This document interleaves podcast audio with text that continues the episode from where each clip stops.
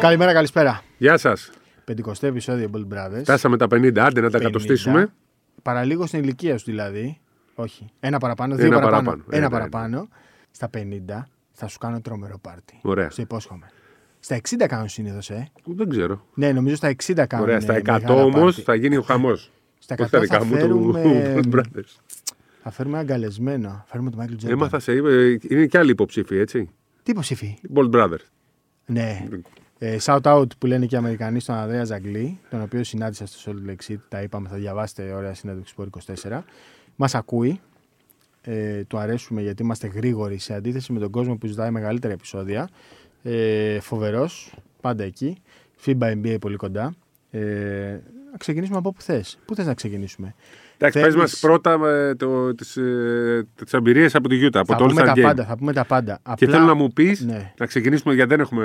Θέλω να τα πούμε full, δεν θέλω να τα συζητάμε. Ήταν φιάσκο αγώνας που είπε και ο προπονητής των Τζαζ. Φιάσκο λες, Έτσι είπε αυτός. Κοίτα. Έτσι, ουσιαστικά το. Θα σου πω, ο προπονητής των Denver Nuggets είπε ότι ήταν το χειρότερο μάτς στην ιστορία και ότι ντρεπόταν για το θέαμα. Εγώ έχω να πω ότι αυτό που είδαμε δεν πρόκειται να αλλάξει. Για πάρα πολλούς λόγους. Το All-Star Game, το All-Star Weekend, είναι αυτό το match. Δεν μπορεί να αλλάξει. Τα συμβόλαια των παιχτών είναι τεράστια. Δεν θα πάει κανείς να ρισκάρει τραυματισμό σε αυτό το παιχνίδι. Θα πηγαίνουν όλοι χαλαρά να σουτάρουν και να μην παίζουν άμυνες. Δεν μπορεί να αλλάξει. Ο Γιάννης πήγε τραυματίας, δεν ρισκάρει. Ο Λεμπρόν πήγε υγιής και τραυματίστηκε. Πήγε να κάνει ένα μπλοκ και τραυματίστηκε και δεν έπαιξε το δεύτερο μέρος. Επί της ουσίας το All-Star Game δεν μπορεί να αλλάξει. Κανένας παίκτης δεν θα βάλει τα πόδια του και τα χέρια του στη φωτιά. Δηλαδή ο Γιόκιτς για παράδειγμα και ο Ντόντσιτς, αν μπορούσαν να μην έχουν πάει, δεν θα πηγαίνανε. Ο Γιόκιτς ήταν φοβερός. Σε μια φάση φεύγει ευνηδιασμό. Χαιρετάει έναν άνθρωπο στην εξέδρα. Έτσι κυριολεκτικά τον χαιρετάει. Του πετάνε από πίσω την μπάσα και δεν παίρνει χαμπάρι. Και φεύγει μπάλα έξω. Και όταν το ρωτάνε, σου φάνηκε περίεργο που σε επέλεξαν στο νούμερο 7 στον draft και λέει, ούτε εγώ θα με επέλεγα. Και ο Γιάννης δεν τον πήρε το Γιόκιτς, που είναι Ευρωπαίος και αυτά, δεν τον πήρε γιατί ήθελε να κερδίσει. Δηλαδή, αν υπήρχε ένας άνθρωπος που ήθελε να κερδίσει αυτό το παιχνίδι, ήταν ο Γιάννης. Και δεν τον πήρε. Αυτή είναι η πραγματικότητα. Απλά πρέπει ο κόσμος να καταλάβει ότι δεν μιλάμε για All-Star Game, μιλάμε για All-Star Weekend. Είναι ένα τριήμερο που έχει 15 events. Και απλά το All-Star Game είναι το τελευταίο event του τριημέρου. Οκ, είναι το σημαντικό, είναι όλοι οι παίκτες που μαζεύονται. Απλά βλέπεις ότι και το NBA προσπαθεί να κάνει λίγο τα γύρω-γύρω πιο ελκυστικά. Είχε Καρμαλόν, Καρίμ Αμπντούλ-Τζαμπάρ, Λεμπρόν Τζέιμς μαζί στο stage, τους τρεις πρώτους σκόρους στην ιστορία του NBA. Είχε ένα φανταστικό show, φανταστικό μουσικό μάλλον show στο ημίχρονο Afrobeats, με τους μπασκετμπολίστες να είναι στο παρκέ και να χορεύουν. Έχει τέτοια. Προσπαθεί να δυναμώσει λίγο τα γύρω-γύρω και να γεμίσει παραπάνω το πρόγραμμα. 4,5 ώρες κράτησε. Γιατί αν βάλεις και το draft που έγινε ακριβώς πριν από το Τζάμπολ, που ήταν ωραίο, όλο κράτησε 4,5 ώρες. Καταλαβαίνεις. Εγώ είχα μια ιδέα, λέω, μήπως και γίνει πιο ωραίο να χωριστεί ο Αμερικανοί με μία Αμερικανή, να πάμε κερδίσουμε. Θα γίνει αυτό. Θα γίνει αυτό, επειδή το συζητήσαμε, συζητήθηκε μάλλον μήπως πολύ. Μήπως έχουν ένα κίνητρο, ξέρεις. Συζητήθηκε πάρα πολύ αυτό στο Salt Lake City, το World εναντίον, ο κόσμος εναντίον της Αμερικής. Νομίζω ότι είναι το επόμενο βήμα και μην το δούμε από του χρόνου κιόλας. Μήπως έχει κίνητρο εκεί, μονομαχών. Μην το δούμε και από του χρόνου. Ξέρει να κερδίσουν τους Αμερικανούς. Κοίτα, οι Ευρωπαίοι ήταν 5 φέτος, έτσι. Αν βάλεις και 4-5 ακόμη, δηλαδή το Σιάκαμ, τον Εμπίτ που είναι ξένοι και αυτοί, οι internationals, είναι κανονική ομάδα. Δηλαδή Λούκα, Γιάννης, Γιόκιτς, Εμπίτ, Σιάκαμ και αυτοί είναι κανονική ομάδα. Ναι. Ναι, πώς, δεν είναι εύκολο να χάσει αυτή η ομάδα. Δεν είναι εύκολο να χάσει. Απλά και ο κόσμος πρέπει να το καταλάβει ότι κατανοώ, ρε, δεν είναι μόνο δικό μας. Έτσι, μέχρι και οι Αμερικανοί το λένε. Ναι, το συζητάνε. Εντάξει, το είπε και ο Τζαμάλ Μάρεϊ των Nuggets που όμως δεν ήταν All-Star. Δηλαδή, όταν γίνεις All-Star, πήγαινε και παίξει το 100% και ρίσκαρε ό,τι είναι να ρισκάρεις και μετά πες μας. Όχι, να παρακολουθείς. Καταλαβες. Εντάξει, πρέπει να το κατανοήσουμε λίγο. Πώς πέρασες, πες μας? Πολύ ωραία. Έχασα μία πτήση. Πάλι να χάσω όλο το ταξίδι γιατί έχασα το διαβατήριο στο Ελευθερίας Βενιζέλος. Τι εννοείς το χάσες? Εντάξει, έγινε κάτι εκεί, το χάσα λίγο. Το βρήκες? Ναι, το βρήκα. Άστο, λίγο φιάσκο. Χάσαμε μια πτήση. Από το διαβατήριο? Όχι, από στην Ατλάντα. Γιατί είχε 2.000 κόσμο στα customs εκεί στα σύνορα και έχασα την πτήση για το Salt Lake. Εντάξει, και πήρε κανένα τάτσουν να σε πάρει πάλι? Όχι, ρε, με βάλανε σε επόμενη πτήση. Ήταν δική τους η ευθύνη. Ωραίο είναι το Salt Lake City, είναι σε υψόμετρο βουνά γύρω-γύρω, σαν την Αθήνα. Λεκανοπέδιο. Ναι, είναι ένα λεκανοπέδιο με βουνά γύρω-γύρω, χιόνι και αυτά. Ωραίος ο καιρός. Περίμενα κάτι πολύ χειρότερο. Αυτά. Ωραία ήταν. Το θέμα ξέρεις ποιο είναι τώρα. Ότι εσύ δεν έχεις δει All-Star Weekend και εγώ δεν έχω δει καθόλου Final Eight. Οπότε θα συζητήσουμε τι έγινε κάτω, τι έγινε εκεί. Γιατί ξέρεις τώρα και ο κόσμος κάτι μπορεί από τα δύο να μην το έχει παρακολουθήσει καλά. Δηλαδή, έχω μια μεγάλη απορία για το Final Eight. Πες μου, τι θέλεις. Ρώτα με ό,τι θες. Γιατί το γήπεδο ήταν άδειο. Γιατί βασικό μέλημα της Ομοσπονδίας δεν ήταν να γεμίσει το γήπεδο, αλλά να μην γίνει το παραμικρό. Να λήξει κανονικά, να μην γίνουν επεισόδια. Ναι, αλλά δεν λέγαμε για sold out και τέτοια. Όχι, ποτέ δεν είναι. Αυτό δεν ανακοινώθηκε κάποιο sold out. Αφού 4 κατηγορίες ήταν sold out. Ναι, ήταν τα πιο ακριβά εισιτήρια. Ήταν τα court seat και τα κάτω-κάτω. Ναι, αλλά εγώ είδα σε 2-3 μάτς, τα δύο πρώτα ας πούμε, είχαν 50 άτομα. Στην πραγματικότητα, της Πέμπτης τα μάτς δεν είχαν κόσμο. Από την Παρασκευή πέρασαν 3.600. Απλά δεν ήταν όλοι μαζί. Είναι νούμερα της αστυνομίας αυτά. Μπήκαν στο γήπεδο 3.600, απλά δεν ήταν ταυτόχρονα 3.600. Ναι. Στον ημιτελικό ήταν 4.500 και στον τελικό περίπου 4.000. Στον ημιτελικό του Ολυμπιακού Παναθηναϊκού. 4.500. Ναι. Σε χωρητικότητα γήπεδο. 5.222. Ναι. Έλα ρε. Απλά δεν. Καταρχάς, να σου πω κάτι. ΑΕΚ Περιστέρι. Στο γήπεδο της ΑΕΚ, πόσο κόσμο έχει. Εντάξει, έχει 1.000 άτομα. Φαντάσου, στην έδρα μιας ομάδας, εσύ το Περιστέρι, ΑΕΚ, 1.000. Στην Κρήτη δεν είναι εύκολο. Ρε παιδί μου, ναι, δεν είναι εύκολο να πάνε οι οπαδοί της ΑΕΚ, ας πούμε, του Περιστερίου. Που εντάξει, με τους οπαδούς του Περιστερίου έγινε εκεί ένα φιάσκο. Εκεί δεν δικό τους φιάσκο. 100% ναι, ευθύνη του Περιστερίου. Ναι. Καταρχάς, εμείς για να το πούμε και αυτό, πάμε στο γήπεδο πολύ νωρίς, 5 και 4 και βλέπουμε καμιά 40 άτομα που δεν ήταν από αυτούς που έχουμε συνηθίσει να περιμένουν ακριβώς εκεί που είναι να μπουν. Τι έγινε, να σου πω την αλήθεια, όλο ήρθαν Ολυμπιακοί από όλη την Κρήτη. Λέω τι θα γίνει εδώ πέρα τώρα. Μπαίνουμε μέσα και μας λένε ότι ήρθαν οι οπαδοί του Περιστερίου. Ήταν 47 που ήρθαν, 37, ναι. Όχι, νομίζω ότι ήταν 34 με το καράβι και 13 ήταν με αεροπλάνο. Τέτοιο, ναι.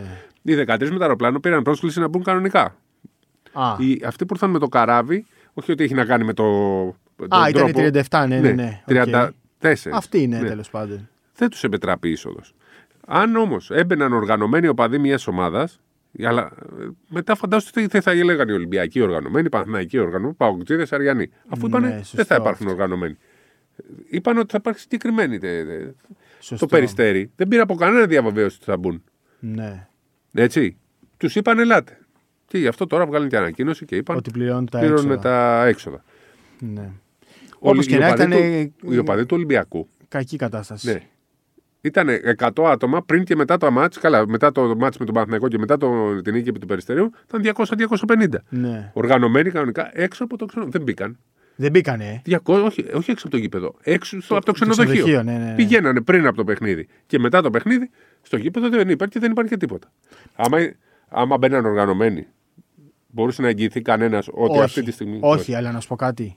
Δεν μπορεί να γίνεται έτσι το Final Eight. Είναι η πρώτη φορά. Ναι, ήταν η πρώτη φορά. Το ξέρουν στην Ομοσπονδία. Ήταν ένα test event. Ναι. Okay. Ήταν ένα test event.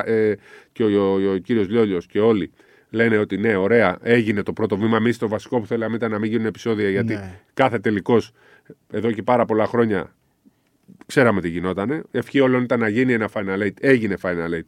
Δεύτερον, να γίνει Final Eight χωρίς οπαδούς. Το επόμενο βήμα είναι να γίνει με γεμάτο γήπεδο. Ναι. Πρέπει να το βρουν. Ξέρουν ότι δεν ήταν ωραίο, δεν άρεσε σε κανένα εικόνα της Πέμπτης, ούτε της Παρασκευής που είχε λιγότερο κόσμο και ας πέρασε, αλλά είχε 1.000-1.500 άτομα κάθε μάτς.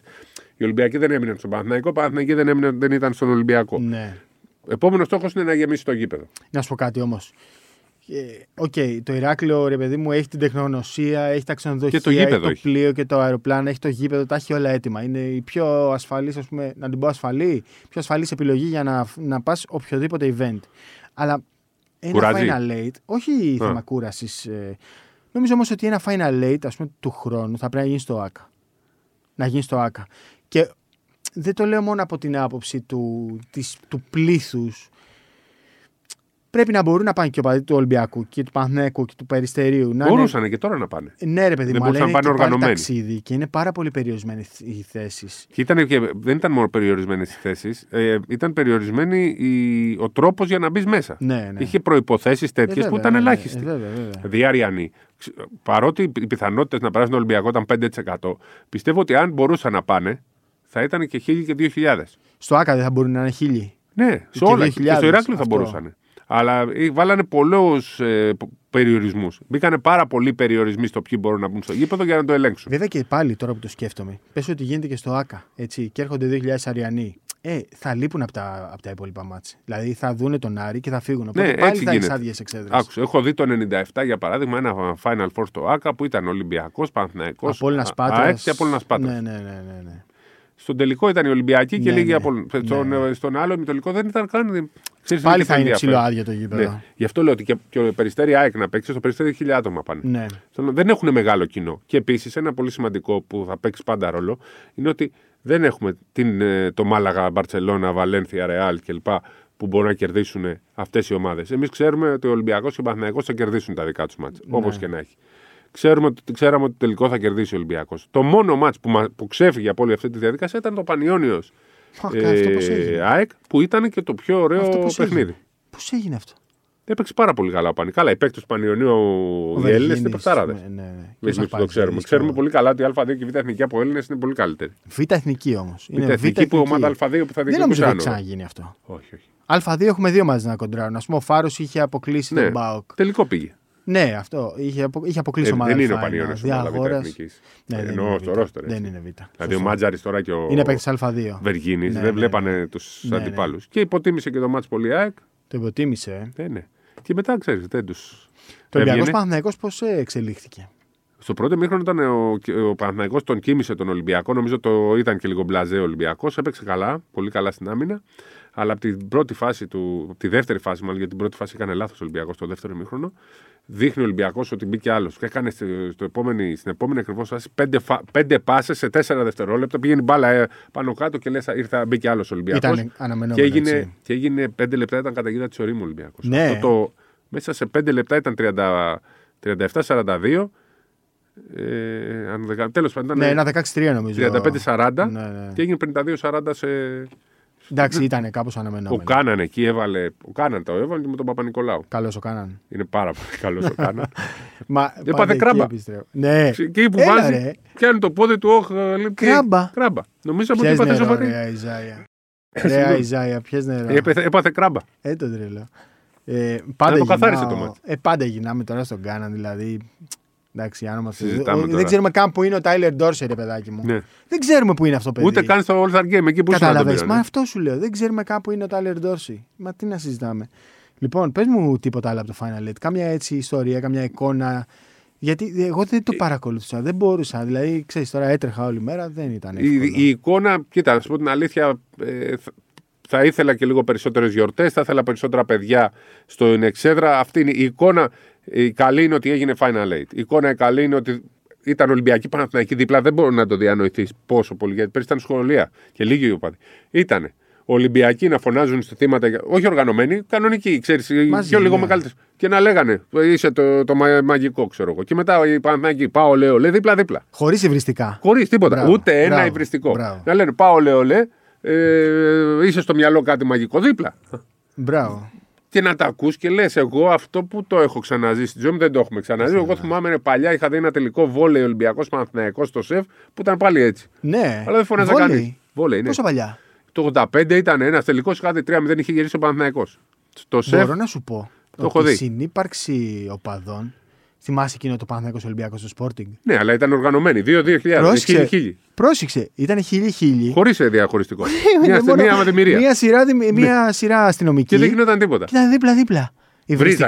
Υβριστικά, ναι, μαζί σου. Υβριστικά, αλλά τίποτα. Ούτε αντικείμενα, ούτε θα σας σκοτώσω. Τίποτα.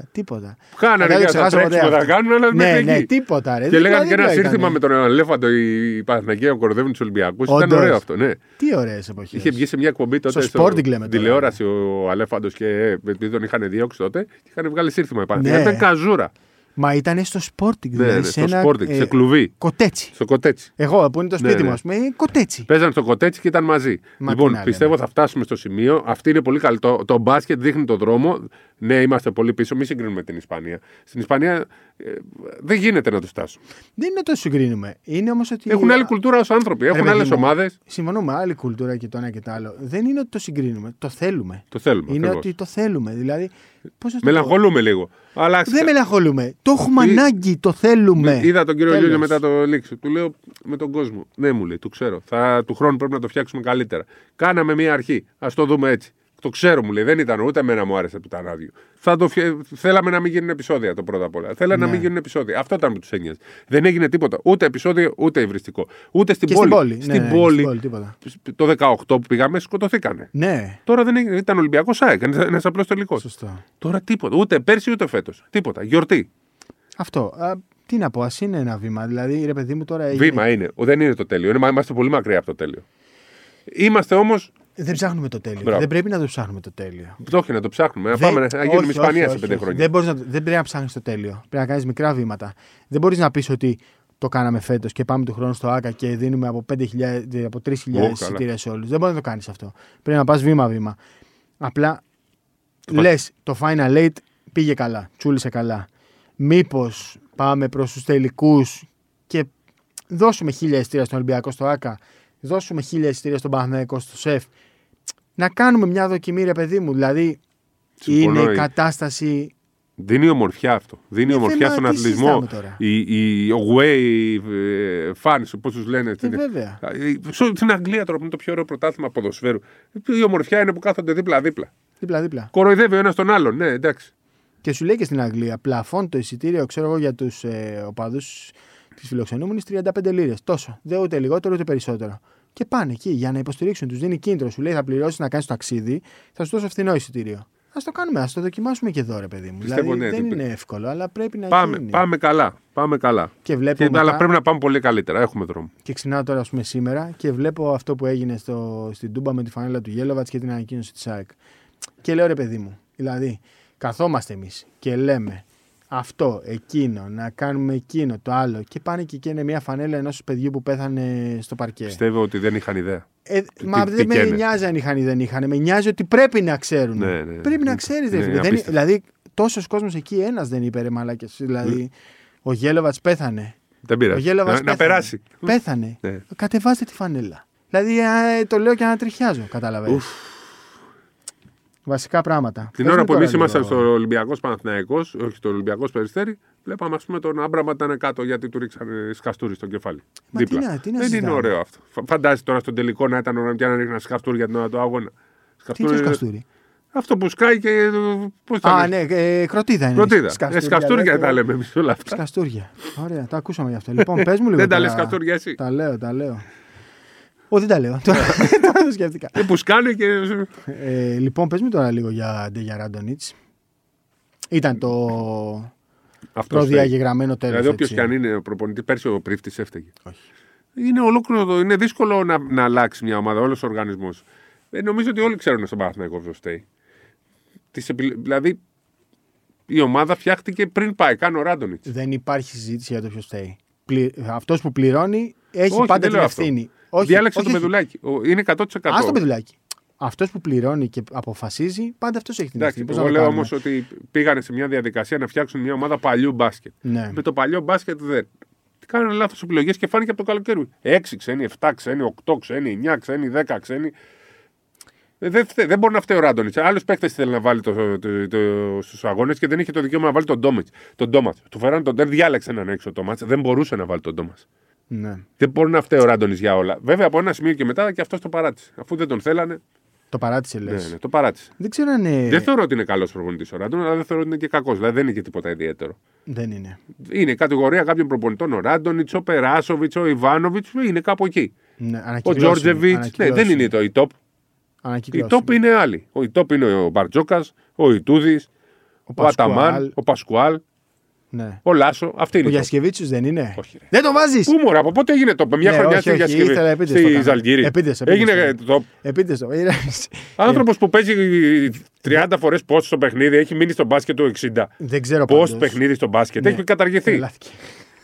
Πώ το Μύρωτη που βαράει τρίποντα, τον έρνε στο αρνητή. Μόλι φύγει, θα δεις θα κάνω Μύρωτη και όλοι οι υπόλοιποι. 122 πόντου απαντήσει. Απλά δεν ξέρω αν χτίστηκε ομάδα για παλιό μπάσκετ. Νομίζω ότι ήταν, ρε παιδί μου, η απόφαση του Γιαννακόπουλου να βάλει τον Πεδουλάκη. Πιστεύω ότι ήταν μια απόφαση του να φτιάξουμε κάτι λίγο πιο safe, δηλαδή με πρόσωπα που τα ξέρουμε, να προσπαθήσουμε να φτιάξουμε δηλαδή κάτι πιο σταθερό. Η ομάδα που φτιάχτηκε πέρσι ήταν πολύ καλύτερη.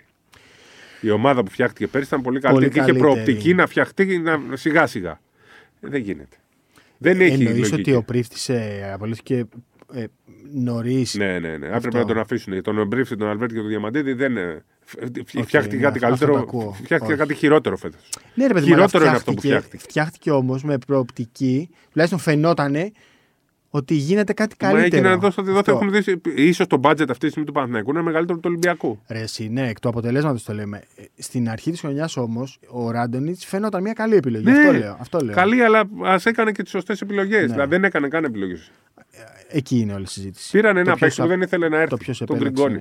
Μετά πήραν τον Πονίτικα που λέγαμε εμείς στο live. Είμαστε στο live έξω από το γήπεδο στο Βερολίνο και λέμε ότι έχει προβλήματα, ότι δεν είναι ένας παίκτης που τον είχε κλείσει η Ιταλική ομάδα που έπαιζε. Είναι η Καντού. Δεν φτιάχτηκε ωραία και ήταν λάθος που έφυγε ο Νέντοβιτς για μένα, που έφυγε ο Παπαπέτρου. Πού είναι οι Έλληνες. Κοίτα, ο Νέντοβιτς θέλει να φύγει, δεν τον κρατάς. Θέλεις να φύγεις, φύγει. Ο Παπαπέτρου όμως. Ο Παπαπέτρου ήταν νομίζω μεγάλο λάθος. Δεν έχουν Έλληνες. Ναι, ο Παπαπέτρου ήταν μεγάλο λάθος. Και εκεί υπήρχε μια λογική, αλλά νομίζω ήταν μεγάλο. Ναι, αλλά ξεμείναν από Έλληνες. Δεν βγαίναν τα κουκιά. Τέλος, πάμε, έχουμε παγκόσμιο. Όλα αυτά τα συζητάμε τώρα εκ του αποτελέσματος. Ναι, τι παγκόσμιο, κάτσε, ρε, δεν έχουμε πάει στο All-Star Game. Λοιπόν, All-Star Game, επειδή νόμιζα ότι ολοκλήρωσες. Η συνέντευξη Γιάννη την είδες. Θέλει να γίνει προπονητής. Πολύ ωραίος. Θέλει να γίνει προπονητής, το είπε πρώτη φορά. Δεν το περίμενα, να σου πω την αλήθεια. Και ξέρεις ποιο είναι το θέμα. Και εγώ δεν το κατάλαβα εκείνη τη στιγμή όταν του είπα για το Σπανούλη. Γιατί μου λέει, όχι σαν το Σπανούλη, εννοούσε να γίνει κάτι μικρότερο. Στην αρχή. Ναι, να πάει στο φιλαθλητικό, ας πούμε. Καταλαβαίνεις. Ρε παιδί μου. Δεν εννοεί ο Γιάννη, δεν εννοούσε αυτό. Αυτό εννοούσε. Όχι, ρε, να πάει βοηθός στους Μαξ εννοούσε. Ή βοηθός, ρε παιδί μου. Στους Μαξ μου, φυσικά που πάει στο φιλαθλητικό Γιάννης Αντετοκούμπο. Θα πάει σε τι με εννοείς. Δεν πρέπει να πιστεύω ότι θα έρθει στην Ελλάδα. Δεν θα μείνει για πάντα. Ο Γιάννης Αντετοκούμπο τώρα να πάει assistant οπουδήποτε. Δηλαδή. Ο Γιάννης είναι επιχειρηματίας. Ή θα πάει να γίνει πρόεδρος, ή θα πάει να γίνει GM, ή θα πάει να γίνει δεύτερος, μέχρι να γίνει πρώτος. Πρέπει να περάσει μια διαδικασία. Με τη μία πρώτος δεν γίνεσαι. Ναι, αυτό εννοούσε εγώ νομίζω. Δεν θα πάει να γίνω σαν το Σπανούλη με τη μία πρώτος. Ναι. Θα πάει να γίνω δεύτερος. Όχι να έρθει στο φιλαθλητικό και στο εθνικό και στο σπορτικό. Για το NBA, εγώ αυτό κατάλαβα. Μπορεί να έχεις δίκιο. Δεν θα γυρίσει εδώ. Θα κάνει προπόνηση ατομική στο Ρωσακέα. Το παιδί είναι τρελό. Το παιδί είναι τρελό. Δηλαδή, τι προπονητής να γίνεις μετά. Πήγαινε σπίτι σου με την οικογένειά σου. Του αρέσει το μπάσκετ. Τι θα κάνει ο Γιάννης. Μόνο μπάσκετ. Τι θα κάνει ο Γιάννης χωρίς μπάσκετ. Μόνο μπάσκετ. Ρε μπήκε στο celebrity game και τους. Δεν μου είπες αν μέτραγε το καλάθι από το τρίποντο. Δεν μέτραγε. Το είδα το βίντεο. Δεν μέτραγε. Λέω αν το μετρήσανε επειδή ήταν. Ρε το είδα ότι δεν μέτραγε. Αν το μετρήσανε δεν έγινε. Όχι, δεν το μετρήσανε. Αυτό πήγαινε παράταση. Ναι, ρε παιδάκι μου. Λέω μήπως εκεί το είπανε λίγη ισοπαλία. Όχι. Καλά, ζήταγε κάτι challenge. Ζήταγε εκεί κάτι αντιαθλητικά. Το παιδί είναι τρελό για τον μπάσκετ. Σιγά μην μείνει εκτός μπάσκετ. Απλά θα πρέπει να φροντίσει ώστε όταν ολοκληρώσει την καριέρα του και θα είναι στο top, θα είναι ο Θεός, θα είναι ένας από τους 5 καλύτερους όλων των εποχών, ξέρω εγώ. Μην πάει και γίνει χαλά στην ιστεροφημία του για την προπονητική. Πρέπει να κάνει ένα τα βήματα και να είναι σωστός. Γιατί θα πρέπει να έχουμε πάντα ψηλά το Γιάννη. Εγώ θα χωράζα μια ομάδα στο NBA. Ναι. Και άντε, γεια σας. Όχι, εγώ δεν θα χωράζα ομάδα. Γεια σας. Θα έπαιρνα μια ομάδα στο NFL. Ή στην Premier League. Ή στο MLS. Ή στην Premier League. MLS. Στην Premier League, ρε. Ναι, ρε. Premier League, εκείνη τα λεφτά. Καλά, θα μου πεις. Εντάξει, οκ. Φτιάξε τους Milwaukee Footballers, Sockers και. Milwaukee FC. Ναι. Σωστό, να μπει στο MLS. Milwaukee FC, αλλά να πάει στο MLS, όχι να παίζει το USL. Να μπει στο MLS. Τραυματισμός ήταν σοβαρός επειδή έγινε συζήτηση. Είναι για να μείνει έξω για εβδομάδες. Να σου πω τώρα, πάμε κάτι σοβαρό. Ναι. Γράφει τώρα αυτό. Λοιπόν, θέλω να ρωτήσω κάτι σοβαρό τώρα για το Γιάννη.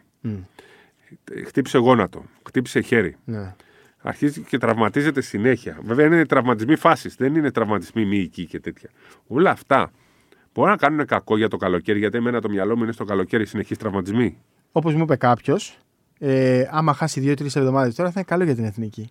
Εγώ δεν φοβάμαι. Αυτός θα θέλει να είναι και να κάνει. Θέλει να παίξει. Οι μπουμπάξ.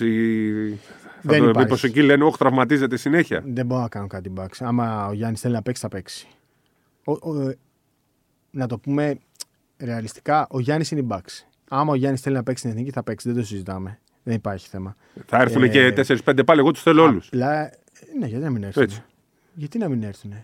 Αν τους άρεσε. Υποστηρικτικά έρχονται. Δηλαδή, όχι, περνάνε και ωραία όμως. Ναι, ρε, άμα περνάνε ωραία, εννοείται. Απλά. Καλά το λες εσύ με τους τραυματισμούς. Του κάτσαν δύο τραυματισμοί σε δύο σερί μάτς. Εντάξει, το χέρι πέφτει κάτω. Εντάξει. Ναι, ρε παιδί μου, απλά κάπως πρέπει λίγο. Δηλαδή, αν ήμουν εγώ ο Γιάννης, κάπως θα πήγαινα λίγο πιο χαλαρά. Δεν μπορεί να πηγαίνεις 100% σε κάθε φάση. Καταλαβες. Δηλαδή, εκεί που πήγαινα, το χέρι του μπήκε μέσα στην μπασκέτα. Εκεί τραυματίστηκε. Καταλαβες. Το πάθε και ο Λεμπρόν. Δηλαδή, πόνισα τώρα κι εγώ τώρα. Κι εγώ πονάω. Ναι. Λοιπόν, τέλος συζήτησης. Καταλαβες αυτό. Λοιπόν, Σαμποντούρο, τον είδαμε στο Basketball Without Borders, 40 παιδιά από 27 χώρες. Είδα πάρα πολλά παιδιά τα οποία τα είχαμε παρακολουθήσει πέρυσι στο Adidas της Ευρωλίγκας. Τρομερός ο ανταγωνισμός, τρομερό το επίπεδο. Δηλαδή, τουλάχιστον 6 με 8 παιδιά από αυτά τα 40 θα παίξουν NBA. Και είδα και παιδιά που έχουν ρόλο στις ομάδες τους. Δηλαδή, ο Ψηλός, ο Ισπανός στη Σαραγώσα ήταν εκεί. Ο Μαλουαγιά που παίζει στην Παρί στο Eurocup ήταν εκεί. Ο Σαμποντήρος τραυματίστηκε στο Γαμπανιάμα. Ο Γαμπανιάμα, θα παίξει τώρα με τη Γαλλία. Πού Γαλλία-Ισπανία. Ναι, θα παίξει. Θα παίξει στο παγκόσμιο. Θα παίξει. Έχουμε παγκόσμιο, Χαρί. Πες μας τώρα για τον Borders, γιατί θέλω να πούμε και για παγκόσμιο. Το Borders αυτό. Ότι ο ανταγωνισμός ήταν τρομερός και ο Σαμποντούρο, εντάξει, εκεί τραυματίστηκε και κάπως τον πήγε λίγο πίσω. Είδα και τον κύριο Ζαγκλή, το είπαμε και στην αρχή, θα διαβάσετε τη συνέντευξη, μας είπε και για το παγκόσμιο, αλλά το αφήνω να το διαβάσετε στους Σπορ 24. Από το All Star Game αυτά, δηλαδή ο Άνταμ Σίλιβερ είπε ότι ήταν 33.000 τα ξενοδοχεία που κλείστηκαν τα δωμάτια και 280 εκατομμύρια τα έσοδα του Σολτ Λέικ Σίτι. 280 εκατομμύρια. Είδες για την πόλη πόσο σημαντικό είναι. 200... Μα γι' αυτό ζητάνε όλοι. Αυτό έγραψα, ότι στην Ευρωλίγκα, η Ευρωλίγκα δεν μπορεί να βρει πόλεις για το Final Four. Δεν το παίρνει καμία και στο NBA γίνεται σκοτωμός για να πάρει το All-Star Game. 280 εκατομμύρια $. Δεν το καταλαβαίνετε. Πολύ ωραία. 280 εκατομμύρια. Ρεκόρ έγινε στα social media 1,8 δισεκατομμύρια προβολές βίντεο. Δισεκατομμύρια. Ρεκόρ όλων των εποχών. Τα καρφώματα, εντάξει, τα είδατε όλοι με τον Μακλάνγκ. Νευρίασα πάρα πολύ και στενοχωρήθηκα επίσης πάρα πολύ για το Άλεν Άιβερσον. Δεν ήθελα να βγάλουμε φωτογραφία. Ήξερε ποιος είσαι. Όχι, που να ξέρει. Αλλά... Ήξερε πως τον αγαπάς. Αγάπησα το NBA για τον Άιβερσον και δεν ήθελα να βγάλω μια φωτογραφία. Ρε Άλεν, μα σε παρακαλώ. Στενοχωρήθηκα πάρα πολύ. Και εγώ στενοχωρήθηκα. Μου λέει ο κύριος Βασίλης ο Σκουντής, εντάξει, μου λέει, μη στενοχωρηθείς. Κάπου θα το πετύχουμε. Όχι, του λέω, έχω στενοχωρηθεί. Μου είπε τώρα σήμερα κάποιος, έπρεπε να του δώσει εκεί $50, θα βγάζατε τη φωτογραφία. Δεν το σκέφτηκα. Να σου δίνε 50. Πες Bold Brothers. Bold Brothers. Λοιπόν, παγκόσμιο, Λοιπόν. Πότε γίνεται η κλήρωση, ξέρεις? Τον Απρίλιο. Πόσο? 29 Απριλίου γίνεται στις Φιλιππίνες. Να σου πω κάτι. Να τα πούμε λίγο, γιατί τελειώνει τα προκριματικά. Επειδή μας ακούει και ο Γενικός Γραμματέας, είναι πολύ αργά η κλήρωση. Ναι, θα έπρεπε να την έχουμε κάνει πιο νωρίς. Να κλείσουμε τα πάντα εκεί. Το Μάρτιο πρέπει να κλείσει ο κόσμος, δηλαδή. Βέβαια, είναι ωραία η καινοτομία της FIBA που σου λέει μπορείς να κλείσεις τα εισιτήρια της Εθνικής, της Ελλάδας για παράδειγμα. Κοστίζουν τόσο για Ινδονησία, τόσο για Ιαπωνία, τόσο για Φιλιππίνες. Δεν θα σου πάρουμε τώρα τα λεφτά, αλλά όταν βγει ο όμιλος θα σου τραβήξουμε το ανάλογο ποσό. Δηλαδή σου δίνει αυτή την ευκολία. Εντάξει. Στη δίνει αυτή την ευκολία. Να κάνει FIBA. Απλά να ξέραμε και εμείς να οργανωθούμε τα ταξίδια. Είναι ακόμα, λέω. Είναι ήδη σε κυκλοφορία τα εισιτήρια των αγώνων της Εθνικής. Όποιος δηλαδή ενδιαφέρεται μπορεί να το κάνει. Τον Απρίλιο. Θα σου πω ένα τέτοιο τώρα. Θες να σου πω εγώ πρώτα κάτι για να μην το ξεχάσω? Η ερώτηση της ημέρας. Για να μην το ξεχάσω, θα το ξεχάσω. Πες τα. Δεν έχω ποια εθνική ομάδα που διοργανώνει το παγκόσμιο δεν συμμετέχει στο παγκόσμιο? Το ξέρεις αυτό? Ινδονησία. Η Ινδονησία δεν λοιπόν έχει. Παρότι διοργανώνει το παγκόσμιο δεν συμμετέχει. Δεν πήρε την πρόκριση, έχασε από την Κίνα στο Πανασιατικό και έμεινε εκτός. Δεν της δώσανε θέση. Αλήθεια λες τώρα? Ναι. Δεν της δώσανε θέση. Δεν έχει προκριθεί. Θα διοργανώσει αλλά δεν παίζει. Οι Φιλιππίνες και η Ιαπωνία παίζουν. Τι λες? Κέρδισα το quiz. Είπα στον φίλο μου, το νούμερο 1 στο NBA, τον Dan Μπρότχετ, του λέω τα λέμε στο Abu Dhabi πριν από το μπάσκετ και γέλαγε. Και μου λέει τα λέμε στο Abu Dhabi. Άρα θα γίνει το μάτσο με την Αμερική, επειδή υπήρχε σαφήμη, ρε παιδί μου, και... Εντάξει, δεν έχει ανακοινωθεί ακόμα. Πρώτα θα το ανακοινώσουν οι Αμερικανοί. Ρωτήθηκε από τον Βασίλη τον Σκουντή, ο οποίος ο Βασίλης Σκουντή χρησιμοποίησε μέσον. Δηλαδή, ξέρεις γιατί? Γιατί συζητάνε εκεί στο κανάλι. Να πάρουν το μπάσκετ. Όχι, να πάρουν το μάτσε. Αυτό το μάτσε. Θα ανακοινωθεί. Θεωρώ, το είχαμε πει κιόλας ότι θα γίνει μάτσε με την Αμερική πιθανότητα. Το είχε πει πρώτος εσύ. Στην ουσία το είχαμε πει. Ναι, στην ουσία. Δηλαδή μου είπε μικρά, δεν θέλω να γραφτεί κάτι, γιατί είναι πολύ λεπτό το θέμα με τους Αμερικάνους. Μπορούν να το ακυρώσουν. Καλά, και να το κλείσεις. Μα και να το κλείσεις. Ναι, ακριβώς. Να το κανονίσεις. Δηλαδή να γίνει και να το κλείσεις. Θέλω να πάω σε αυτό. Θέλω να πάω Αμπουντάμπι. Πάμε. Άμα είναι τύπου 5 μέρες πριν το παγκόσμιο, ναι, γιατί να μην πάμε. Λοιπόν. Ούτως ή άλλως, για να πετάξεις για Φιλιππίνες ή ξέρω, Ινδονησία, Ιαπωνία, ίσως χρειαστεί να σταματήσεις το Αμπουντάμπι. Οπότε ναι, εννοείται. Ελλάδα-Σερβία στα Νολιώσια. Ναι. Θα έχεις sold out. Δεν θέλω να πιστέψω ότι δεν θα έχεις sold out. Καταρχάς δεν έχει ενδιαφέρον το match. Δεν πειράζει. Έχει μικρό να ξέρεις ότι οι όμιλοι θα καταρτιστούν και τα κριτήρια θα είναι με το ranking που θα έχεις στη FIBA. Δηλαδή, άμα κερδίσουμε, μπορεί να είμαστε καμιά θέση πιο πάνω στο ranking. Εντάξει. Είναι σημαντικό. Μικρή διαφορά. Σέρβοι θα είναι με Μιλουτίνοφ. Νομίζω. Δηλαδή, οκ. Κράτα το αυτό το όνομα, θα μας απασχολήσει το καλοκαίρι. Θα μας απασχολήσει. Όπως εγώ είπα για τον Ντόρσεϊ, τώρα ξαναλέω ότι ο Ολυμπιακός δεν τον έχει ανάγκη τον Μιλουτίνοφ. Εσύ πες τώρα. Εγώ είπα από την προηγούμενη εβδομάδα. Εγώ από τον προηγούμενο καλοκαίρι είπα ότι εγώ ήθελα και Μεφάλ και Μιλουτίνοφ στον Ολυμπιακό. Από τον προηγούμενο καλοκαίρι. Και ο Ολυμπιακός. Με τι κασέ. Όσα θες. Όσα θες. Είναι σε αυτούς τους παίκτες.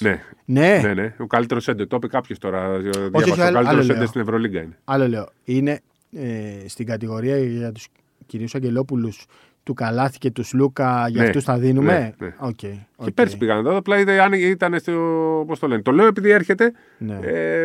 Δεν αποκαλύπτω κάτι, δεν το έχει πει ο Διαμαντόπουλος. Ότι είναι στόχος. Ναι. Καλά, προφανώς και θα είναι στόχος. Αν είναι ελεύθερος και το αρέσει. Δηλαδή τώρα αυτή τη στιγμή ο Ολυμπιακός είναι πιο ελκυστικός οργανισμός στην Ευρωλίγκα. Δεν θα είναι ελεύθερος, ξαναλέω. Α, δεν είναι πάλι. Δεν είναι, νομίζω ότι είναι ελεύθερος. Νομίζω ότι τελειώνει το συμβόλαιο του, δεν είναι. Την Τζέσικα δεν τη βλέπω να γυρίζει στα επόμενα 3-4 χρόνια. Αν όμως είναι ελεύθερος, αν καταφέρει να μείνει ελεύθερος, εννοείς έτσι. Πότε είναι το συμβόλαιο του, ανανέωσε. Νομίζω είχε κάνει μια αναπροσαρμογή. Θα το δούμε, Όπως και ο Τσάβη Πασκουάλ. Δεν είναι ελεύθερος το καλοκαίρι. Είναι το συμβόλαιο του. Δηλαδή, αν δεν κάνω συγκλονιστικό λάθος, είναι μέχρι το 2024. Ναι. Επειδή γίνεται και για τον Τσάβη Πασκουάλ η συζήτηση. Εντάξει, Ευρωλίγκα. Ωραία, δεύτερο quiz. Πόσο κόσμο χωράει το γήπεδο που θα γίνει ο τελικός. 5.000. Εμείς το έχουμε γράψει. 55.000. Αφού εμείς το είχαμε γράψει. Πώς λέγεται? Φιλιππίνς Αρίνα. Ναι, κυρίες και κύριοι. Φιλιππίνς Αρίνα. Ειλικρινά σου μιλάω, όταν είχε προκριθεί η Εθνική και έψαχνα, ρε παιδί μου, τα γήπεδα και το ένα και το άλλο, το είδα. Είπα στην κυρία Καραμούζα να γράψει την Παρασκευή ένα θέμα. Τι περιμένουμε τώρα, αφού τελειώνει τα νέα, να γράψει μια παρουσίαση να τα θυμίσει όλα αυτά που έχεις γράψει. Μα το είχα δει και δεν το πίστευα. Λέω 55. Μάλλον θα το χωρίσουν. 55.000. Όπου και να έχει κόσμο. Έλεγα θα το χωρίσουν στη μέση, ξέρεις. Ποιο είναι το Ευρωμπάσκετ με τον περισσότερο κόσμο.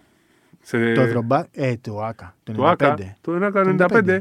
Ξέρεις πόσο κόσμο είχε ο ημιτελικός Γαλλία-Ισπανία το 2015. Α, στη Γαλλία, ναι. Πόσο? Στο ποδοσφαιρικό. Όχι. Στο ποδοσφαιρικό. 28. 33. Ναι, έχεις δίκιο. Στο ποδοσφαιρικό γήπεδο. Είχε γίνει στη Λίλη. Στη Λίλη ήτανε. Όχι, αυτό ήταν.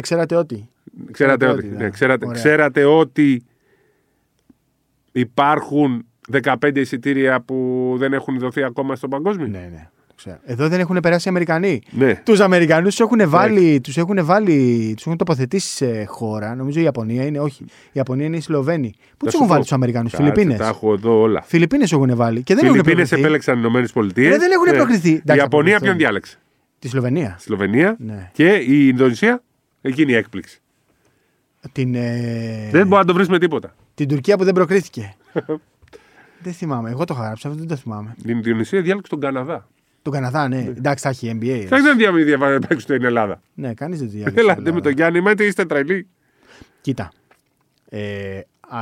Αυτό που θέλω εγώ είναι να μην πάμε από την αρχή στις Φιλιππίνες. Αφού θα πάμε, που θα πάμε στις Φιλιππίνες. Όχι, εγώ δεν θέλω μετακινήσεις εκεί. Όχι, ρε, να μετακινηθούμε. Όχι, να πας μόνος να μετακινηθείς. Να δούμε Τζακάρτα, να χάσουμε ένα νεφρό καθένας. Γιατί είναι δύσκολη Τζακάρτα. Το ξέρεις αυτό. Είναι δύσκολη Τζακάρτα. Εκτός να πάμε Οζάκα. Μίστερ Μιγιάγκη, Καράτε Κιντ. Α, εκεί, ναι. Δεν έχω καλέσει. Οκινάουα, ρε. Οζάκα είπα, Οκινάουα. Γιατί? Από πλευράς ώρας, τι αναμνήσεις μας ξυπνάει το παγκόσμιο του 2023? Της Κίνας. Δεν θέλω να το θυμάμαι. Όχι. Τι? Πιο καλή ανάμνηση. Αφού γίνεται και η Ιαπωνία. Το 2006. Α, τη Σαϊτάμα είναι. Ναι, ναι, τη Σαϊτάμα. Θα είναι ωραίες ώρες. Ναι, θα είναι πρωινά. Θα είναι πρωινά, όπως θα είναι και στην Κίνα. Επίσης, θέλω να δω αν ξέρεις. Εγώ δεν ξέρω. Μπερδεύομαι, δεν μπορώ να καταλάβω. Πώς πάνε στους Ολυμπιακούς Αγώνες. Από ποια χώρα. Θα σας το πούμε στο επόμενο. Αλλά να ξέρετε, θα γίνει όχαμος. Μπορεί να είσαι τρίτος π.χ. Να είσαι τρίτος στο παγκόσμιο και να μην πας στους Ολυμπιακούς. Να είσαι 8ος και να πας στους Ολυμπιακούς. Είναι τόσο μπερδεμένο. Πολύ μπερδεμένο. Κύριε Ζαγκλή, αυτό να το φτιάξετε. Το είχε γράψει ο Γιάννης ο Φιλέρης. Ναι. Ειλικρινά σου μιλάω. Κύριε Ζαγκλή, παρακαλούμε, αν μας ακούτε, αυτό πολύ μας μπερδεύει. Ειλικρινά. Θα παίζουμε εκεί για το μετάλλιο και δεν θα πάμε στους Ολυμπιακούς Αγώνες. Και μετά μπορείς και πάλι να πας. Ναι, έχεις προολυμπιακό, προολυμπιακό και από τον παγκόσμιο. Όσοι αποκλειστούν τώρα και δεν πάνε στον παγκόσμιο, έχουν μια ελπίδα. Θα γίνει προπαγκόσμιο. Ειλικρινά το είχε γράψει ο Γιάννης ο Φιλέρης αυτό κείμενο. Το διάβαζα στα ελληνικά και δεν μπορούσα να το καταλάβω. Ναι. Δηλαδή, όχι, το καταλαβαίνεις εκείνο το λεπτό και το επόμενο λεπτό. Δεν θυμάμαι. Φαντάζομαι και εμείς που ασχολούμαστε όλη μέρα με αυτό. Ναι. Λοιπόν, θα το πούμε στο επόμενο. Ναι. Καλά είπες και το κρατάς. Θέλουμε που θα ασχολούμαστε και επειδή είναι και Έλληνας ο Γενικός Γραμματέας και επειδή και τώρα που μας ακούει, αλλά και επειδή τα αγαπάμε. Αγαπάμε την εθνική πάνω απ' όλα. Έτσι. Καλά, τι, το έχουμε την πει, εθνική μας που κυρίως, όχι τις άλλες εθνικές. Το έχουμε πει, το έχουμε ξαναπεί. Και στεναχωριόμαστε όταν δεν πετυχαίνουμε. Και μου είπε κιόλας ότι τις επόμενες ημέρες θα έχουμε και κάποια μεγάλη ανακοίνωση όσον αφορά τη συνεργασία NBA και FIBA. Έτσι, μπράβο. Τι θέλουμε τη συνεργασία. Το NBA είναι το μπάσκετμπολ. Ξέρεις, είναι τέλεια. Δέχομαι επιθέσεις. Από ποιον? Γιατί λέω ότι ο Ολυμπιακός παίζει μπάσκετ που παίζουν ομάδα στο NBA. Από ποιον δέχεσαι επιθέσεις? Από Έλληνες. Προπονητές, τέτοια λένε ότι δεν ισχύει αυτό. Εντάξει, μπορεί να μην βλέπουν NBA. Δεν βλέπουν NBA. Μα ρε παιδί μου τώρα, σου έρχεται, ξέρω εγώ κάποιος. Ο Μπαρτζόκα, άμα του πεις, άστο. Ρε, έρχεται κάποιος και σου λέει. Δεν μπορώ, λέει, αν δεν NBA δεν παίζουν άμυνα. Μη δεις NBA, δεν παίζουν άμυνα. Δεν μπορώ να. Έχω κουραστεί να εξηγώ ότι αν δεις τους Milwaukee Bucks ή τους Warriors ή τους Clippers είναι κανονικές ομάδες και όλα τα μάτια. Δεν είναι το Toronto κανονικό για να ξέρει. Ναι, ρε παιδί, εντάξει, φέτος δεν παίζει καλά. Ναι. Δεν έχει καλό καλά γκάρτα. Του γεράσανε και έφυγε κιόλα. Ναι. Θέλω να σου πω ότι πλέον μην το δεις το NBA. 8 ομάδες 10, μην δεις. Άμα κάτσεις και δεις Pistons. Όχι, όχι, όχι, όχι. Σαν να βλέπεις μπάλμπα είναι. Όχι, μην απαντάς. Δεν παίζουν άμυνα, μην βλέπεις. Μα τελείως τι να εξηγούμε τώρα. Ρε παιδί μου. Δεν μπορείς να κάνεις συζήτηση με κάποιον που ξυπνάει το πρωί και βλέπει τον box score. Δεν μπορεί να έχει άποψη αυτός ο άνθρωπος. Γι' αυτό και λέω εγώ. Κάποιες άλλες συζητήσεις για άλλο παίχτη που με κράζεται. Ναι. Για ποιον? Έχω δει ένα μάτσο ολόκληρο. Ναι. Για τον Ντοντσίτς. Όχι.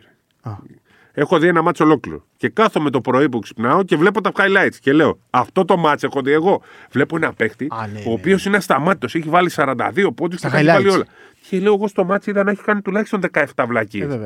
Αυτή είναι η διαφορά. Το να βλέπεις ένα παίκτη στα highlights και να το βλέπεις και στον αγώνα. Γι' αυτό το λέω ότι αν κρίνεται κάποιους με βάση τα highlights και όχι ένα παιχνίδι, γι' αυτό λέω πόσα παιχνίδια συνολικά έχεις δει από τον τάδε παίκτη. Δεν ονομάσω γιατί θα αρχίσουν πάλι να μου γράφουν. Και πόσα μάτς έχεις δει. Ποιο λες? Αυτό και το Γιόκιτς. Όχι. Το Τζόρνταν. Όχι. Το κλείσα. Όχι, μην το κλείσεις. Πολλοί κόσμος έχει άποψη χωρίς καν να βλέπει highlights. Βλέπει το box score. Δεν μπορείς να κάνεις συζήτηση για κάτι που δεν παρακολουθείς. Ούτε με τα highlights. Δεν μπορεί δηλαδή εμείς να κοιμόμαστε στις 5 και στις 6 και στις 7 το πρωί επειδή κάνουμε αυτό το πράγμα και να πρέπει να συζητήσουμε με κάποιον που διαβάζει τους πόντους. Δεν γίνεται. Τι να κάνουμε. Παρακολούθησε το. Αν δεν σου αρέσει, σταμάτα το. Αν σου αρέσει, δες το. Αλλά να μπορείς να έχεις άποψη επειδή το παρακολουθείς. Όχι επειδή σου είπαν, είδες στατιστικά 8 λάθη. Δηλαδή το Westbrook, ας πούμε. Κατανοώ ότι δεν το γουστάρει κανένας. Αυτό που γίνεται με το Westbrook είναι θλιβερό, είναι σχρό και είναι, είναι χυδαίο. Είναι χυδαίο. Δεν έχει υπάρξει ένας συμπαίκτης του να πει κακό λόγο για αυτό το παιδί. Και όλοι, καταρχήν ο Λεμπρόν φταίει. Ο Λεμπρόν. Άκου, Λεμπρόν. Δεν μπορεί επειδή η ομάδα σου πάλι θα μείνει έξω από τα playoffs και εσύ, ο Goat για τον Καβαλιεράτο να ξαναμείνεις έξω από τα playoffs και να φταίει ο Westbrook. Δεν γίνεται. Όσους δικούς σου δημοσιογράφους και να βάλεις για να λένε είσαι δικός του είσαι. Ο πιο δικός του. Δεν μπορεί να βάζεις δημοσιογράφους να βρίζουν τον Westbrook, να τον βρίζουν δηλαδή να λένε χυδαία πράγματα και εσύ να μένεις πάλι έξω από τα playoffs. Τώρα όποιος θέλει μπορεί να έρθει να μου πει ό,τι θέλει, αλλά να παρακολουθεί αγώνες, να μην βλέπει στατιστικά. Θέλω να. Ούτε highlights πιάνονται. Μόνο αγώνες. 48 αστεράκια βάλτε. Όσοι θεωρείτε γκότ, το Σπανούλη. Το Τζέιμ. Πώς ήρθε ο Σπανούλης στη συζήτηση. Αυτό με τον γκότ μας μπερδεύει. Λοιπόν, να είστε καλά. Γεια σας. Καλή μπασκετική εβδομάδα.